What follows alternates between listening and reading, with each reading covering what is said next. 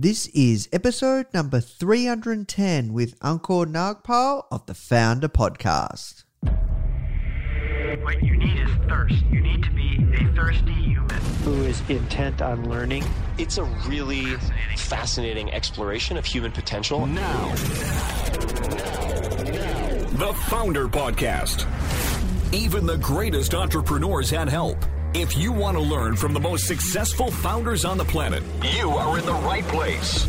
Branson, Mark Cuban, Tony Robbins, Tim Ferriss, Arianna Huffington, Steve Case, Gary Vee, Sophia Amoruso, Barbara Corcoran, Daymond John.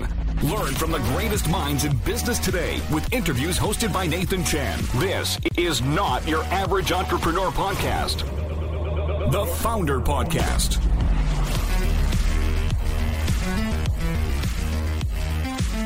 What's going on, Foundr Fam? Hope you are doing okay and well during this crazy time. My name is Nathan Chan, CEO and publisher of Foundr Magazine, and also the host of this show. So, if you are new, we interview some of the greatest entrepreneurs of our generation and really break down and distill their experiences, lessons learned on what it takes to build and grow a successful business.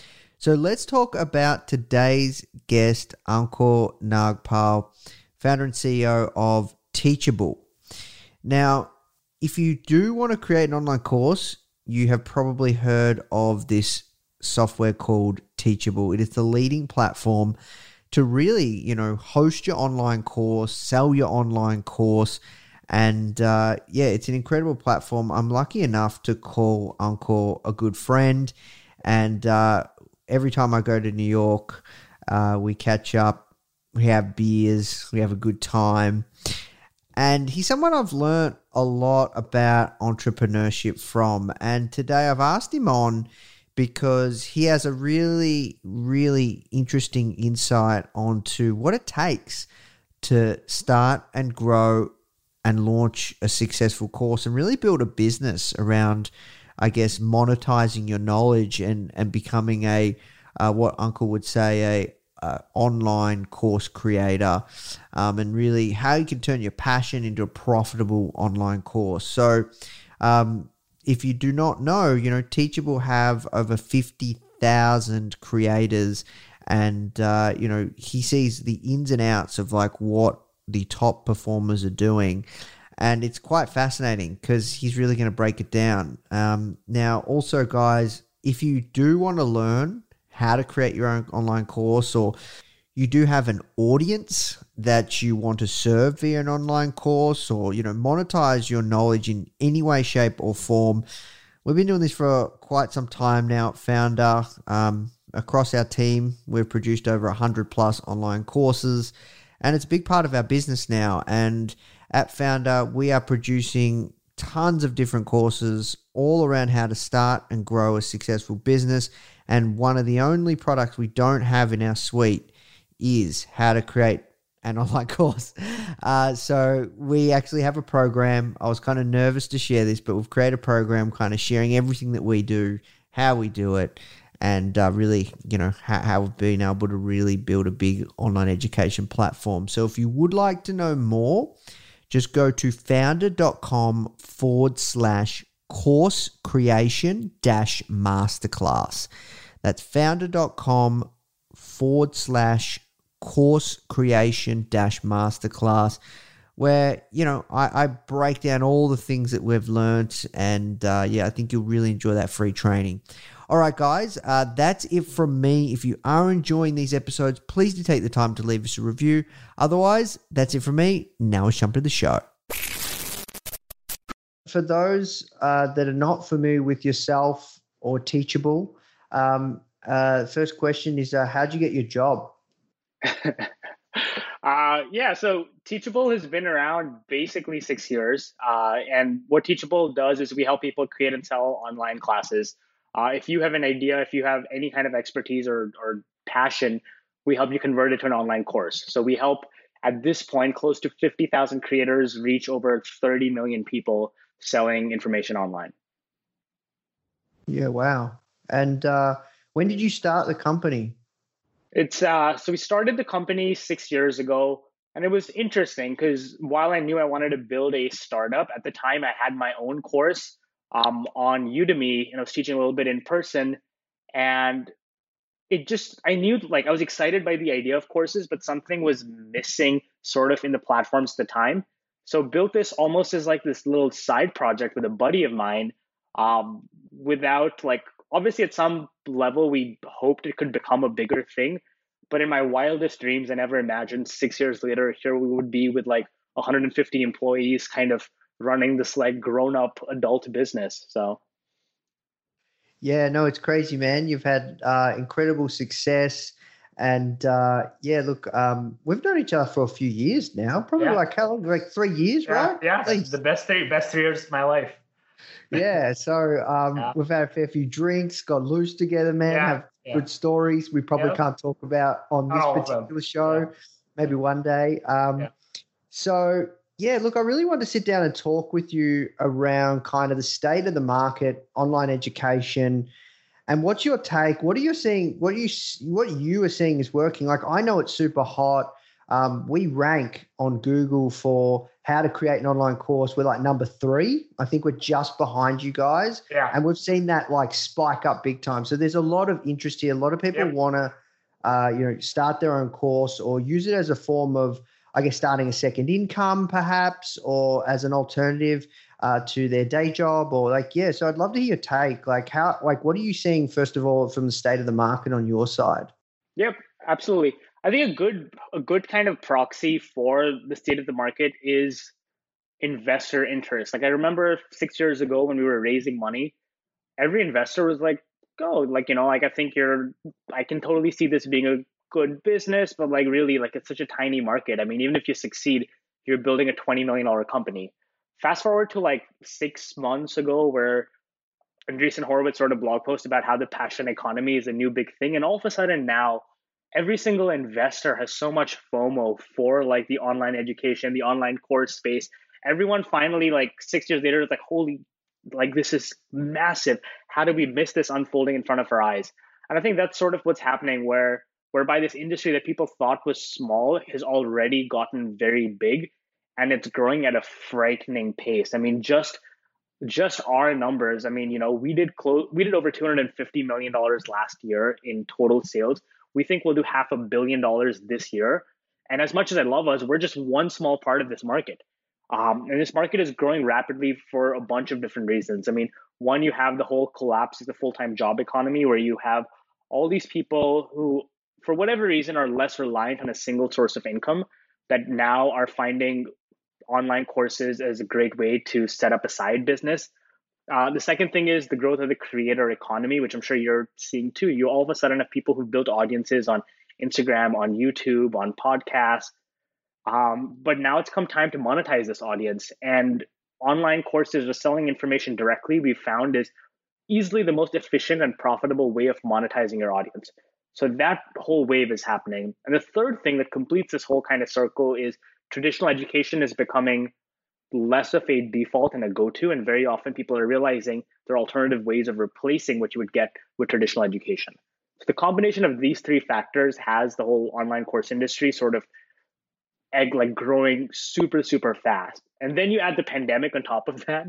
Um, and yeah it's been it's been a wild few months for this entire industry Yeah, no, I agree. And, you know, I think um, there's been a certain level of market adoption where people don't tend to, like, there's a certain kind, for a long time, there's been a certain kind of person that, that purchases an online course. And I think more than ever now, people are really opening up that idea that, okay, to, if I want to learn online, like, Yep. course. Yep.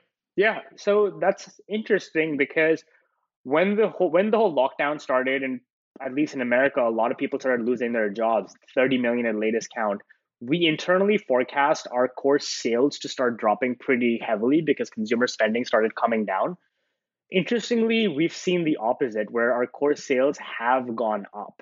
And to be honest, I'm not even exactly sure why. And internally, we still think it might come down as consumer spending slows down. But the best theory we have internally is maybe online courses are the cheaper version of some more expensive purchase. Therefore, it's not the purchase getting cut. Like very often in online, 100 to $200 or a $500 online course is a cheaper version of like a $10,000, $20,000 in person training program. Or alternatively, an online course is a path to a better life, and it's a relatively cheap path to a better life. Those are our theories, but we've seen our daily sales continue to grow despite consumer spending in America being down massively. So it's been interesting to watch.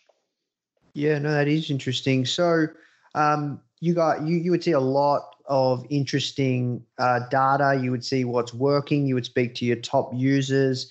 I'm sure people would be dying to know like what is working like amongst you know the top one percent of users that use Teachable uh, and creators. Like, what are the things like? What does it take to create? Let's just say you know a full time income from a course business. Yep few different things, right? One is audience, like like most successful creators have at least one channel that they've used successfully to build an audience.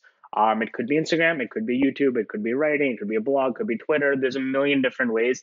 Uh, one of them isn't necessarily better than others, but they all sort of build an audience somewhere. Step two is they learn how to take that audience and convert it to an email list for whatever reason, as great as a million Instagram followers and whatever is, the point of sale for most successful creators is still email. So you'd you know grow your Instagram, grow your YouTube, capture email addresses, um, and figure that out. The third thing is what we call the sort of like transformation, but it's really like what is the outcome your course provides, having a very clear outcome that people can get. So an example would be like how to launch a podcast in 30 days, but like some very specific thing that resonates with that audience. The fourth thing is the offer, like which is sort of like what like which is the combination of like how much you're charging, what what someone can buy and like how you structure that is and we can talk more about, you know, how they run a launch and so forth, but getting the offer right. And you do these things, you're in the top 1%. And if your question is what separates the like the within the 1% what is the difference between like the very best and the people underneath that? Um are you familiar with how the net promoter score works just for like products and stuff? Of course we have net promoter yeah. scores for all of our courses. So it's something that again i haven't developed this idea a ton but it's almost like what we think the course net promoter score is and what is what distinguishes people within the 1% like the very very very best courses are the ones that when someone takes a course, they get results. And when they get results, they can't stop talking about it. So that's sort of like, it's not fully a viral coefficient, but that sort of course NPS or whatever to me is the ultimate differentiator between the very best. What that means is you can still be as good as 99% without even your course being amazing, which is kind of depressing when you think about it. But if within the 1%, you want to be like the top of that, it's delivering an amazing product that gets people actual results. Um, so yeah. And when you, we'll definitely talk about offers, we'll definitely talk about launch and stuff like that. But when it comes to kind of, you know, creating a great course and, you know, looking at it from a, a perspective of getting that transformation, like, is it is it length of videos is it amount of videos is it like what what like what considers like a good course like yep. what are what's best practice there Yep. Uh, so length is largely irrelevant, but it's a very common trap novice course creators fall into where like they feel like the more information you pack into a course, the more valuable it is. But ultimately, we found that with a course, people are buying an outcome. They're buying a transformation. Like if you think of the cheesy fitness commercials or the fitness pictures, they have like the before and after. They have like the tubby, hairy dude, then like six pack abs or whatever think about your course as like getting people the six pack abs, whatever it is for the topic. Um, and if you can take someone there faster, that is a benefit. Like they're willing to pay you for that. Because if, if you want to mess around and waste hours of your life, there's tons of free information. Your course gets people results faster. So as a result, um, amount of video doesn't matter. The other thing we find with courses is people don't linearly consume a course the way you would consume a book where you read it cover to cover. People dive in and out of topics. They skip stuff. They like talk, they look at the things that are most relevant to them. So I wouldn't really focus on length ultimately. I would focus on like what we tell people is build a quick and dirty version or either do coaching, do something where you take people through this method in some quick way find out what works, and then sort of make it a you know a legitimate like good online course that looks good and so forth. And that is one thing that we're starting to see matter, which historically did not matter. Is like two years ago, three years ago, all the top courses kind of had video that could look dodgy. It didn't matter at all. But now we're seeing production quality increase. And now the really good courses also have started looking good. So that's one change we've been seeing lately. Mm, that's interesting. Um, but if you were just to get started, though, you could still shoot it from like your phone, or like if you want to do screen share, or like a like a Absolutely. slide. Absolutely, uh, and that's uh, that's what we recommend for your first course. I mean, your iPhone, even an iPhone right now, is an incredibly powerful video recording tool. Um, so for your first course, we recommend like even like even if you're say using an iPhone, like uh, just because video looking good does not have to mean video has to be expensive, right? There's a lot of like just the way you use lighting, the way you set things up. Um, if you can focus on video that looks somewhat decent for your first first course and just ensure getting people results, that's all that matters. And then maybe when it's time for your second or third course in your bigger launch, that's when you can think about a way of like elevating the video quality. Um, early on, all that matters is are people taking your course and getting results? Are they getting the transformation? Are they getting the outcome that you're promising? And beyond that, like you, that's all you need to scale a business. Yeah. So um, when it comes to kind of building the audience piece, and when it comes to launch and stuff like that, how big uh, should people be aiming in terms of list size? So very roughly, we say you can pretty conservatively convert 2% of your list. So it's all it all can work out to simple math. And I'm going to embarrass myself because I'm not going to be able to do the math in my head. But theoretically, like let's say let's say you have a thousand person list and you can get 2% to buy, that's 20 sales. And if you do it at 300 bucks each, that's a $6,000 launch. So that's a pretty good first launch. Um, 300 buck course, which is like a good starting point, $6,000 for a thousand person list. So those are the sort of numbers you can tweak the you can tweak the variables and figure out based on your goals how big a list you need. But in my mind, most people can get to a thousand person list in you know let's call it one to three months. Um, and again, I've seen people get there in days. I just want to set something realistic, um, and then have a you know six thousand dollar launch at a three hundred dollar price point, and accordingly tweak the variables based on what their goals are. Yeah, no, that makes sense. And then when it comes to kind of the offer, you talked about the offer um, and the launch piece. Like, can we talk more about that offer? Like, um, like how, how do you know like what's a good offer? Yeah. So the first thing, actually, let's talk about launch first, so that's relevant, and then talk about the offer. But one of the things we recommend to people for the first time, and for a lot of people new to online courses, it might be new for someone like you. You're you're an expert, so you know this. Um, but we recommend that instead of having your course available for purchase all the time, you do what in the industry people call a launch. And all that means is the course is only available for sale for a limited period of time. And then you close it so people can't buy it outside of that limited period. And then you work with people inside the course to get them results. And the, there are many reasons we do this. The biggest reason of which is it drives more sales when people have this urgency where they have to buy it now or they can't buy it because otherwise people will just kind of wait forever. Um, that's one reason. The second reason is it's very easy to focus from a focus perspective, either focusing on selling the product or delivering the product. Doing both gets a little bit hard. So we recommend people do a launch for their first product. Um, and now the offer itself is like what people are buying and for what price. The first mistake, not mistake, but the first sort of value we've seen people leave on the table is most people are very scared of like charging an appropriate amount. Um, a lot of people tend to discount their own knowledge and their own worth. Um, so our recommendation for most people is to take whatever price they have in their whatever their first instinct is and double it as like just a good rule of thumb. Like a lot of people are out there trying to sell hundred dollar courses. You know, we try and push them to two, three hundred bucks or something.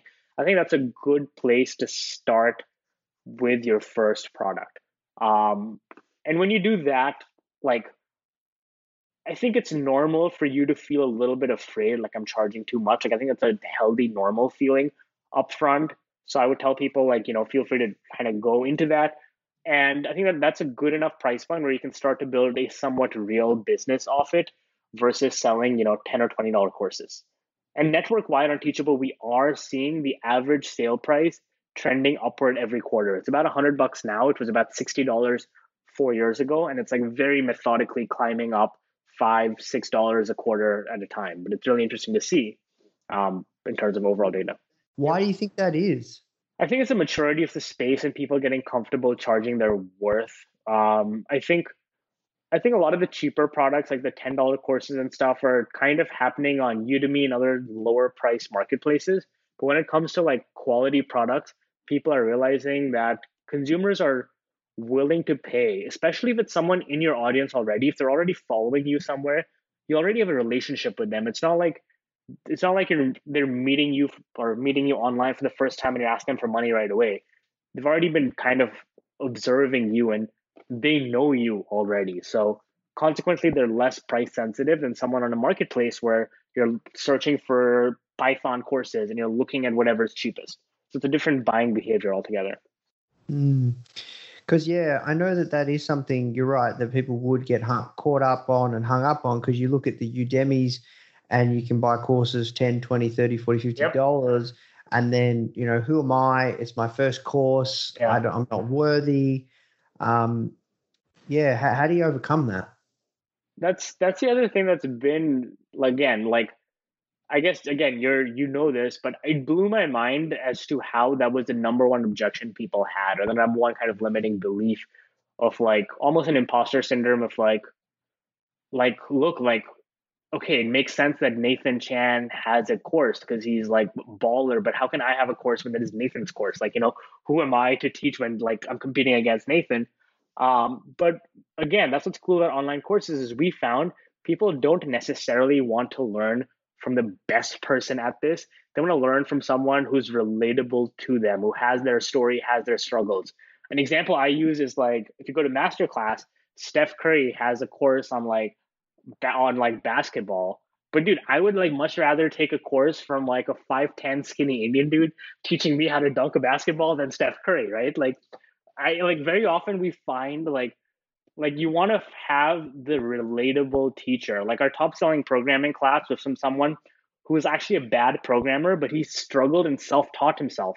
And as a result, I was more relatable. I want to learn from that guy because like that's how I feel, not necessarily like the professor that's so many steps ahead. Yeah, that is a big limiting belief. That's why I asked you that question because I know that people go through that, and um, you know, it's something that I've actually personally gone through as well myself. Like, you know, we've got a couple of courses at Foundr that I teach, but our big thing is actually been tapping into getting other people to teach, yeah, yeah. which I think is has allowed us to build really scalable products um, as you know as a platform. But um, I'm curious as well when it comes to that expertise, like yep. how, how, do you like? I, I, know it's a mindset thing, but how do you know that you're truly qualified in, in some way, shape, or form? Ultimately, it comes down to can you get people results? But here's the thing: we teach all the time as humans. Like it might be to our sibling, it might be to like people around us. I mean, think about it, right? Like let's imagine let's imagine you have a child next year, Nathan. No pressure on you or Emily or anything. But what are you gonna do? You're gonna ask your buddies that had kids recently, right? I mean, you're not thinking about it. You're thinking about it as an online course, but your buddy who's had a had a had a baby recently, by default, starts teaching you. And we do this in our lives always. We do this with younger siblings. We do this with the people around us. We do this in the job. We're always teaching people. So to me, it's like a natural extension of that. Um, now it depends on like, do you want to teach, you know, a million people or a thousand people or 10 people, but I think all of us possesses something that we can teach like 10 to 100 people. And we are the best teacher for them by virtue of either like being close to them, connecting with them, having that special relationship, or like, so I do think like, I literally do think like it's not just marketing spiel, but like all of us can be a teacher because we already are. We a lot of we just don't think of it that way. Yeah, no, that's a really good point. Um, I never thought of it like that, but yeah. Um, so one thing I'm curious around, I want to get into more kind of advanced stuff, is like you see a lot people. People, a lot of people watching this would see a lot of stuff online like how people are making millions of dollars selling courses, all these different things. Um, and, and I'm sure, like you know, you you would have top creators that make over a million dollars a year selling online courses. Um, what does it take to do that? Like to do those kinds of numbers? What, from your perspective, what does it take? Is it the concept of evergreen selling on on you know or with automated webinars? Is it um, is it having 20 different courses and having one launch every month like what what what does it take because i think there's a lot of rubbish out there and you have an, a, like a direct insider knowledge of what does it take so that's that's one thing that's been really fun to see i won't name names obviously but it's really interesting to see a lot of people's marketing about the millions of dollars they made on their courses and then see their actual sales and anyways uh, but with that said, so look, at this point, we have, I think, a little bit over 100 people that have made a million dollars on Teachable. Um, this is lifetime, not over a year, but still super impressive. And there's not really one Like, there's people who've done it with evergreen courses, people have done it with like launch courses, people have done it with like a mix of both. There's people who've done it with a high price. The best practices we've shared, sort of higher prices than low prices, is definitely like like yes, you can make a million dollars selling $20 courses, but most people are in the at least mid hundreds of dollars at that level. I think the average price point for the top sellers last time we checked was $374. And that is per sale, not per course. So if you sell a payment plan, that only counts the value of the first payment plan. So small technicality, but like it, all it needs is in reality, the number is even higher. Um, so that's one thing. They all kind of do that. The other thing is longevity. They've all like there's very few people that get to a million dollars right away, but you put at it long enough and you will get to a million dollars, which I know sounds obvious, but a lot of times it is just like resilience and sticking with it. Um, and yeah, I mean, like outside of that, like again, like it's, I don't think the million dollar number is any more significant as much as like once you let's say get to a hundred thousand or so, at that point you probably have a million dollar business. It's just a case of doing whatever you're doing 10x more. Whether you get a 100,000, I think is the harder thing.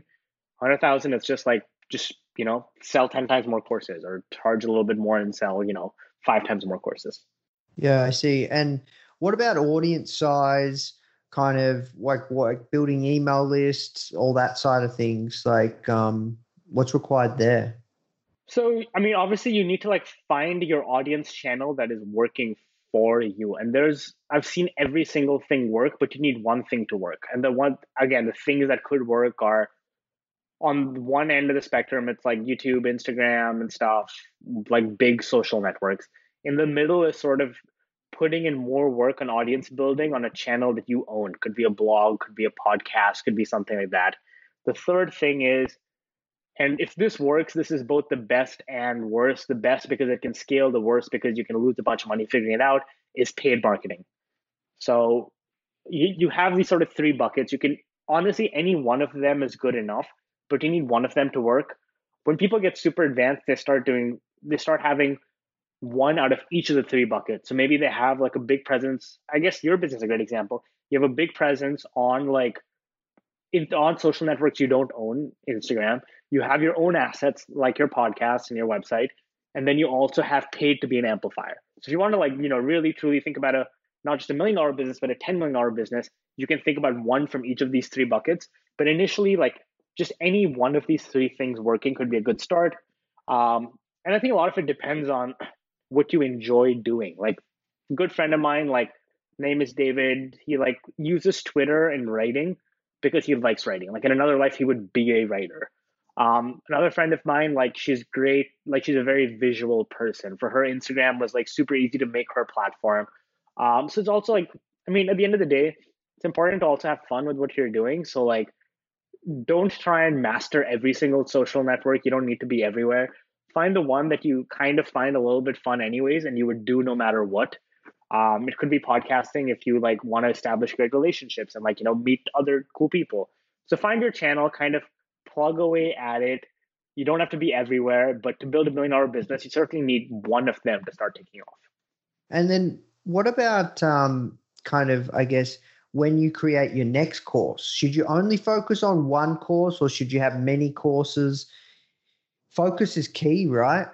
Focus is key, but what's also important is listen to the people, right? Like listen to the people, like listen to what they want from you, um, whether it's through surveys or whether it's just talking to people in your audience, like like the simple again, it sounds super basic, but when you have an audience, a simple act of asking them what they will buy from you will ultimately net you more money. And at times they will say, hey, that course you have, would love if you did an updated version of that course. And in other cases, it might be another product.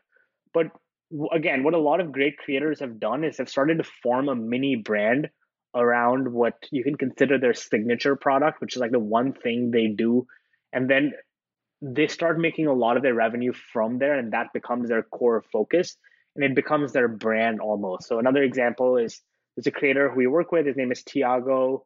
He built his signature course called Build a Second Brain. It's about, you know, like note taking and like ultimately how do you like scale scale your knowledge and scaling your brain. It's super interesting. But at this point, that brand has become so powerful that no matter what he does, he's going to make less money than him relaunching the course repeatedly. And that's the dream, right? Um, for other people, it's sort of been the more like approach of having lots of little courses and so forth. If you do go down a signature course path, I highly recommend continually making your course more expensive. Like Tiago used to sell that course at three hundred dollars. I think most recently he sold it at a thousand bucks, and my guess is it'll eventually go up to two thousand dollars. And that's great for two reasons. I mean, one, you get people that take a chance on you earlier get it for a cheaper price. The second thing is your course keeps getting better. So charging more for it makes sense. The, and it finally trains people to buy your course whenever you sell it because they know anytime you're selling it, this is the best possible price and it'll only get more expensive in the future. Yeah, no, that makes sense. Um, yeah, look, you look from my experience, uh, it depends on the price point. Um, some courses, depending on the tr- level of transformation or the level of work required, um, yeah, different price points work. But definitely, yeah, look, the higher the price point, from my experience, um, the more revenue you can generate as a business. Um, but there's also ceilings, and you can sell less at a yep. higher price point as well. Yep. And I think the idea of like, again, you don't want to start super low but the idea of like continually increasing your prices gets you the best of both worlds, where when you're establishing yourself, you get more of an audience, and eventually you can keep turning on the monetization lever higher and higher. You talked about kind of the signature product.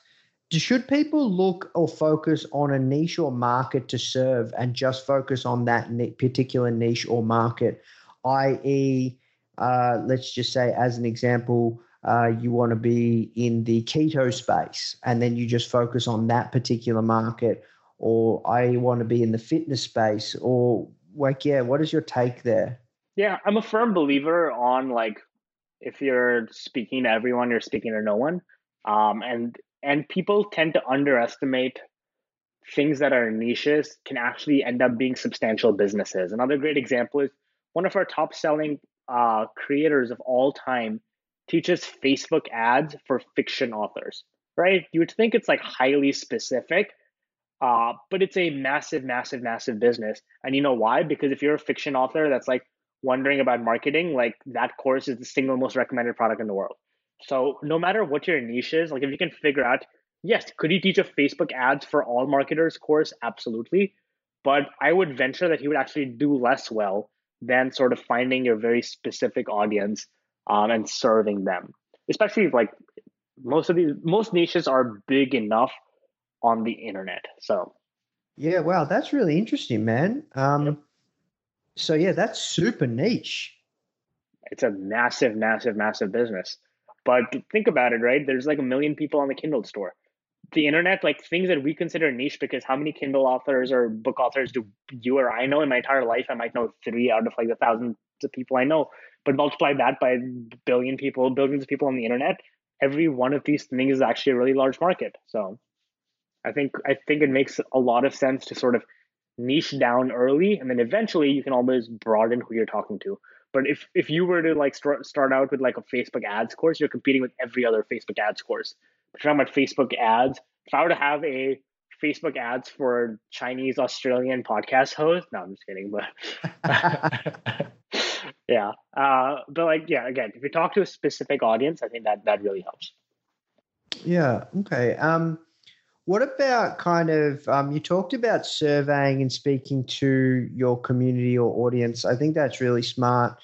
Um, pre-selling thoughts. I'm a fan. I'm a fan. It depends, right? It depends on if it depends on what type of pre-selling you're doing. Are you pre-selling to validate whether you create the course at all, or are you pre-selling before you deliver the product? They're both different. Pre-selling to even validate whether to sell the course can sometimes it's a good idea, but can sometimes be stressful.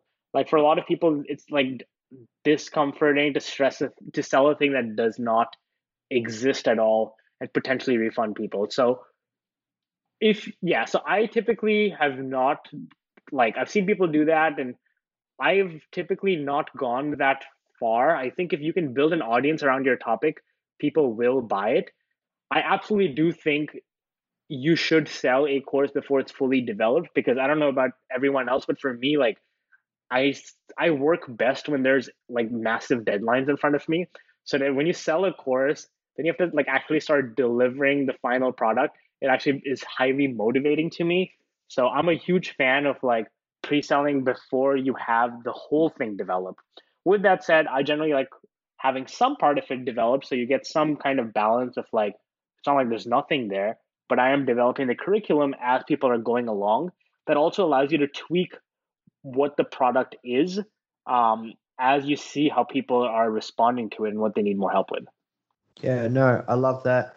We we've we've tried and found like different variations of that. Um, what we find from our experience now is just uh, we we just could find a bunch of topics and we pre-sell a bunch of topics and then we yeah. see what gets the best take rate because we have such we're, we're blessed and cursed because we're, we're going to have hundreds of courses one day yeah. but at the same time it's so broad you know yeah. so we, we just want to know what are the hottest areas and like for example one of them definitely is facebook ads another one is sales funnels another yep. one is copywriting so yeah, it is a blessing and a curse. But yeah, you're right. Like it just depends. But definitely, you're right. Throwing your hat over the fence.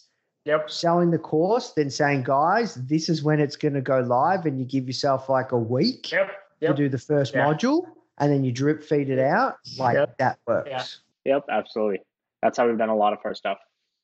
What What was the first course that you wanted to teach or were teaching on Udemy? So the first course, and it's embarrassing. I had to contact them to remove it because it, it's like cringeworthy.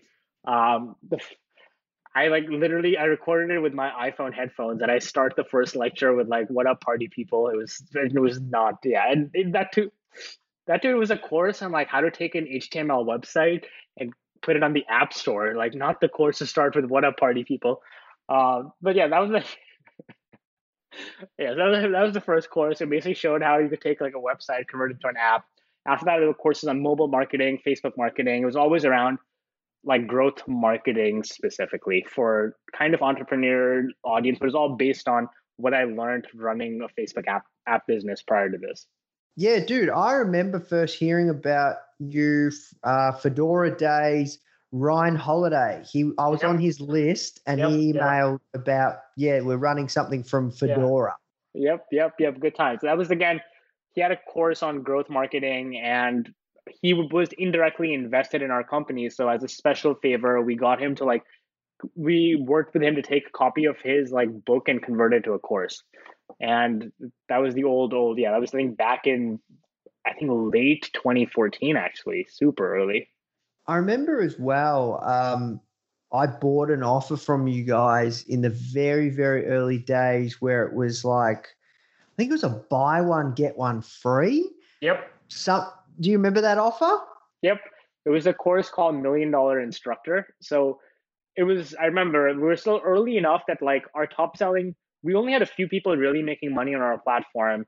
Um, and we were concerned that our sales for November and December weren't going to be very high because we'd had a really good August and September and stuff.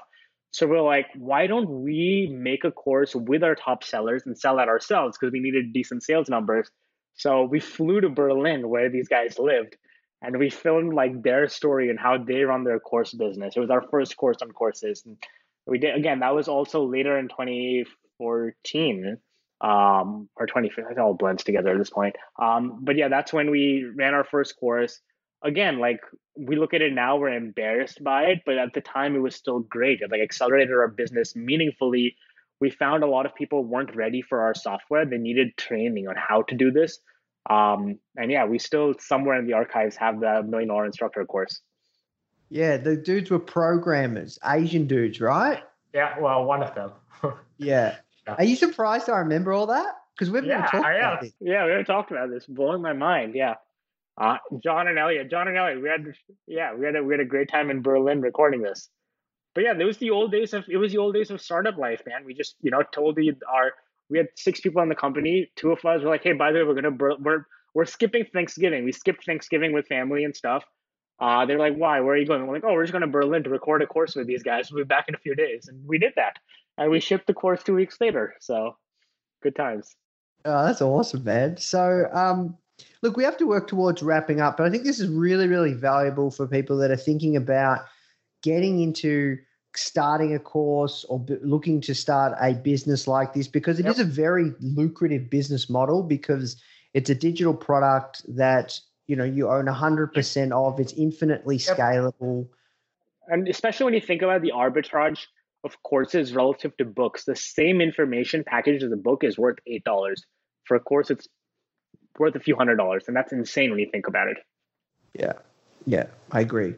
So um i'm curious as well kind of where do you see the future of this industry going, um, particularly with everything that's happened, like, you know, the pandemic, like, uh, obviously, it's booming right now because a lot of people at home, a lot of people using this opportunity to skill up. You know, people yep. people that I used to work with hit me up and was like, "Oh man, like I'm thinking of doing this, like because now yep. I got the time. Now I got yep. the time." Yep. Yep. Um. Yeah. What What's your take? What you, What's your predictions? So, a couple of things. One, I think the form factor will likely evolve. Like, I think 20 years from now, when we look back in time, what is an online course will realistically look different from what it looks like today. What it will look like, I can't tell you, but I can guarantee it will look very, very different. Um, that's one. The second thing is, I genuinely do believe online courses and forget like what we consider online courses today, but just this world we are literally like if you're I don't know if you're like if you're comparing this to the Empire State Building where we are today is we've climbed the second or third floor. There's so much growth to go. We're so so early because this is like yeah taking one step back right like our entire civilization right now like we went we used to live in a world where like entrepreneurship was like selling physical items and we're finally transitioning to the digital age where like the most valuable things you can sell is knowledge and information. And thus far, we used to think about selling knowledge and information as like the schooling system and the education system. But I think it's one step, one step like further now. We're moving to knowledge-based economy. Knowledge and information is the most valuable thing out there. It's the thing we all possess and we all can sell. And this sort of like future of us like selling knowledge and information, I think it is how everyone or the majority of the world will make a living in the future. So I think from that sense, like all these things now, like it's cool and interesting, but like it's the ground floor. Like it's nowhere but up from here. Um, even though the specific form factors, I'm sure will evolve and change, you know, as we develop crazy new technologies. So it'll be it'll be interesting to see. Yeah, I agree. Um, tools besides uh, using Teachable to get set up yep. uh, to you know start your course, what other tools do people need to consider using? Uh, I mean, look, there are specialized tools for everything. My advice to people is to, like, in general, not get too hung up on the technology part of things, especially until you get to the stage of scaling a business. I think tooling can become really important to try and go from, like, you know, your first $10,000 to $100,000. But upfront, like, I would not spend a ton of time on tools. I mean, you can do, again, most things are teachable from a delivery perspective.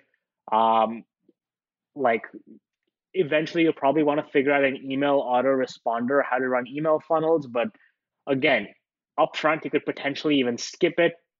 and later on you can sort of work that in. Um, we work a bunch with ConvertKit, but frankly, there's a ton of other tools too. So I don't think you can go super wrong with it. My advice is generally like don't overcomplicate it up front, but I don't know what works for you. Yeah, Mailchimp. Um, they allow I think free for the first a thousand or two thousand yep. subscribers. Yep, that's that that works totally totally fine. So I think upfront, too many people I see get too fancy with tooling before sort of getting making their first sales. Yeah, hundred and ten percent because because they're, they're sexy. Yeah, it's it's fun. It's it's fun, right? It can be like almost a distraction. So okay, and um, look, uh, you know, you you recently had some uh, really exciting news um, around kind of uh, the acquisition. Um, with uh, Hotmart. Uh, yep. What's exciting for you right now? Now you guys yeah. have merged. Yeah, I mean, I think one of the biases most people have, you probably don't because being in Australia, it's different. But at least in America, a bias a lot of people have is they think of America as the center of the world, which I mean, in some ways it is, but it's also a big world out there. Um, so when we got acquired by Hotmart and running the companies together, our vision is to take what Teachable is doing but build a truly global business out of it. Like Hotmart is about three times our size in Latin America. Now you add in our volume, all of a sudden we're this massive online education company. And over the next couple of years, we'll be thinking about how can we, you know, excluding China, which is a really hard market, how can we take it to every other market out there and build a truly international company doing this? Like, so this move for us is all about internet, about like yeah, internationalization, and I'm super super excited for sort of what this can develop. Whether this goes public or not, there's a lot to be determined. But like in my mind, again, I'm very biased, but by virtue of this transaction, we've created the most significant business in online education. Um, and as much as I love running my own company, like that was sort of the trade off, right? Like, are you willing to give up control to build the most significant business in online education? And the answer for me was a resounding yes. So super excited to see how that develops. Um, I think it also gives us a lot more resources that we can put straight back into improving our product, which I think when you think about this industry five years from now, the best product will win. So, yeah, super excited. Yeah, look, um, before we wrap there, I want to talk about that because that's one thing, um, you know, I actually have learnt from you because you got, you're very, uh, you know, San Fran, Silicon Valley inspired. Yeah. And, uh, that can either uh, be a compliment or an insult. So, but I'll take it. No, no, it's it's a compliment. Um, yeah. Because, you know, like I interview a lot of dudes out, like a lot, not dudes, but girls as well. um, like a lot of successful founders that, yeah. oh, like, you know, tech tech founders out of San Fran, yeah. and that's the big thing. It's it's the obsession with the product. The best yeah. the best product wins. You're you're pro product versus marketing, right? Yep, yep, yep. I mean, again, it, it it but it depends on who's asking. Like compared to, to the online marketing industry, yes. Compared to the typical tech startup, we're all marketing and no product, like on the entire spectrum. But why? It's because I do believe on a long enough, on long term basis, like product, the best product will will win. Um, and especially if you want to build a scalable business, like I think a great example is like I think Shopify is like the master of all all examples when it comes to like the power of product. I mean, they built a better product in a really big market and even now they're growing insanely fast 16 years later. They've just become one of the they're now the most valuable business in canada like period. Bigger than any canadian bank that's been around for hundreds of years. Um, and examples like that show the power of product at the same time i am further along than silicon valley purists that don't believe in marketing like we're still like we still hustle and you know kind of try and make growth happen but to me product is a prerequisite on which you build growth like if you again, don't want to name names. There's some companies that have built these massive like growth machines on a weak foundation, and it's like a house of cards. Like one thing can fall and the whole thing can come tumbling down. So for me, product is a is the bedrock of everything.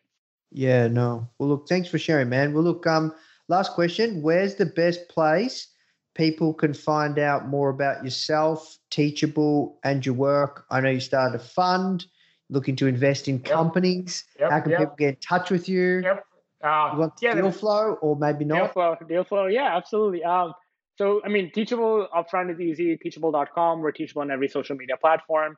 Um, I'm on Twitter. Is probably the best way of finding me. I'm also on Instagram. Nathan's working to get me verified, so I'll be a big deal pretty soon. ah, no, I'm just kidding. Uh, but yeah, all the regular all the regular so- social channels are great, and we're at teachable.com. Okay, and what's your Twitter? Uh, it's my full name, Ankur Nagpal, A N K U R N A G P A L. Awesome. Well, look, man, thanks so much for taking the time, bro. It's awesome to catch up, Yep. and uh, yeah, it was an awesome interview. Yeah, absolutely, man. Thanks for having me.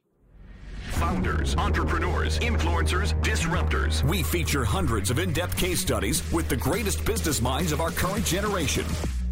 Building a business is hard. The Foundr mission is to help you create an ass kicking business and help you learn straight from the mouths of world class founders. Get your free printed edition of Foundr Magazine featuring Sir Richard Branson. Just cover shipping and handling at foundr.com forward slash Branson. That's F O U N D R dot com forward slash Branson.